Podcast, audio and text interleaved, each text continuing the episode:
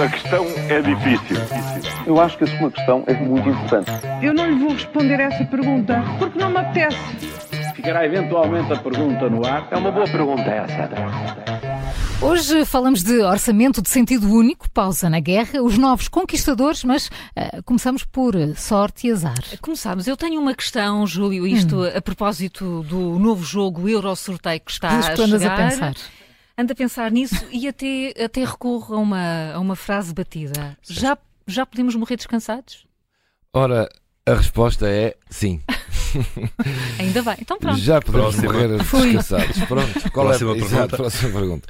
Já aqui falamos deste Euro Sorteio, ou designado Eurodreams. Eh, era mesmo que estávamos uhum. a precisar. Lembram-se da altura dissemos isso.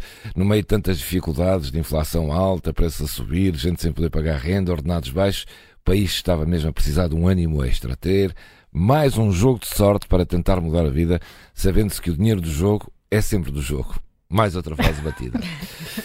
Pois bem, do mal ou menos, a portaria procede à aprovação deste regulamento. Já foi publicado em Diário da República. Falta uma semana para termos a grande estreia desse jogo que vai juntar muitos e que se vai juntar a muitos e muitos outros que consomem o dinheiro e a saúde mental de muitos portugueses.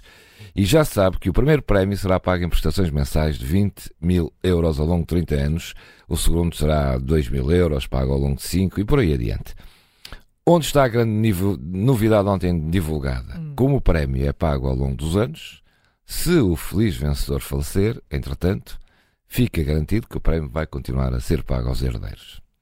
Convém Agora sim, podemos morrer descansados. Agora é que isto vai lá, não é? Já que falamos em jogo, Paulo, eh, eu tenho pensado nisto. Qual é agora a Santa Casa que acoda a Santa Casa? Olha, é uma é? boa pergunta de facto. Eu acho que por lá andam, andam a perguntar a mesma coisa e o, que para ali vai, não é? Ou ia Países Baixos, Angola, Moçambique, Brasil e Peru. Queres que eu ponha a música? Já agora, não é? Bom, qual é a diferença entre os Da Vinci e a Santa Casa? É que os Da Vinci já lá foram. Uh, e a Santa Casa ainda queria lá ir, não é? Estes países todos. Uh, é, aqueles foram os mercados identificados então na, na, estratégia de internacionalização da Santa Casa da Misericórdia de Lisboa. Correu mal, como agora se vai sabendo, há uma auditoria em curso e vai-se sabendo o resultado dessa auditoria. Uh, correu mal, já se suspeitava que ia acontecer assim. E agora andamos, ou andam por lá, apanhados cacos com dezenas de milhões de perdas. e eu aposto que disto aqui não vai haver responsáveis para estas aventuras, seguramente. Juca, e a propósito do conflito entre Israel e o Hamas, será que se pode mesmo fazer uma pausa na guerra? Ora, deve ser possível. Parece inusitado, mas hoje em dia tudo é válido hum. e temos duas guerras de repente, o que já nos faz pensar, de facto, tudo é possível. É a proposta de Josef Borrell, o representante da União Europeia para os nossos estrangeiros, que veio pedir uma pausa na guerra para prestar ajuda humanitária. A União Europeia votou favoravelmente esta ideia. Disse ele que António Guterres, o secretário-geral da ONU, tinha pedido um cessar-fogo, mas uma pausa era uma ideia menos ambiciosa e mais adequada para se prestar o auxílio humanitário. Ora, isto é pedir aos israelitas e ao Hamas que façam um intervalo aos combatentes de ambos os lados para que os combatentes dos ambos os lados possam ir descansar, uhum. ir comer qualquer coisa, ou mesmo ir ao quarto bem, quem uhum. sabe, e voltarem depois, como nos jogos do futebol. Não me parece que pelo andar da pois. carruagem de um lado ou do outro se entendam, embora desse um certo jeito. Primeira, as pessoas precisam de ajuda, claro. E dessa ou há mais também, que assim tinham uns tempinhos de descanso.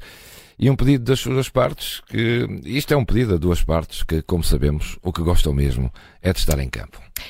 Outra, outra dúvida, Paulo. Será que há orçamento para além do IUC? Pois parece que não há de facto, não é? Uh, pelo menos pela discussão pública que está em curso, este orçamento é uh, IUC, Imposto Único de Circulação, e é pouco mais. Uh, nem, nem, esse pouco mais tem sido nos últimos dias.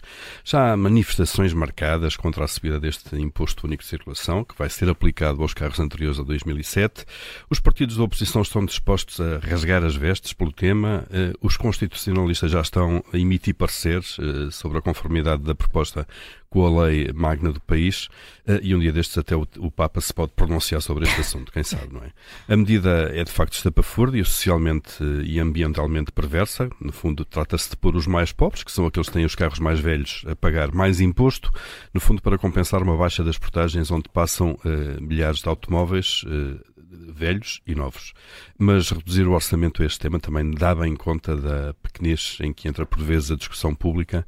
Este, de facto, parece o orçamento único de circulação. Ou UC.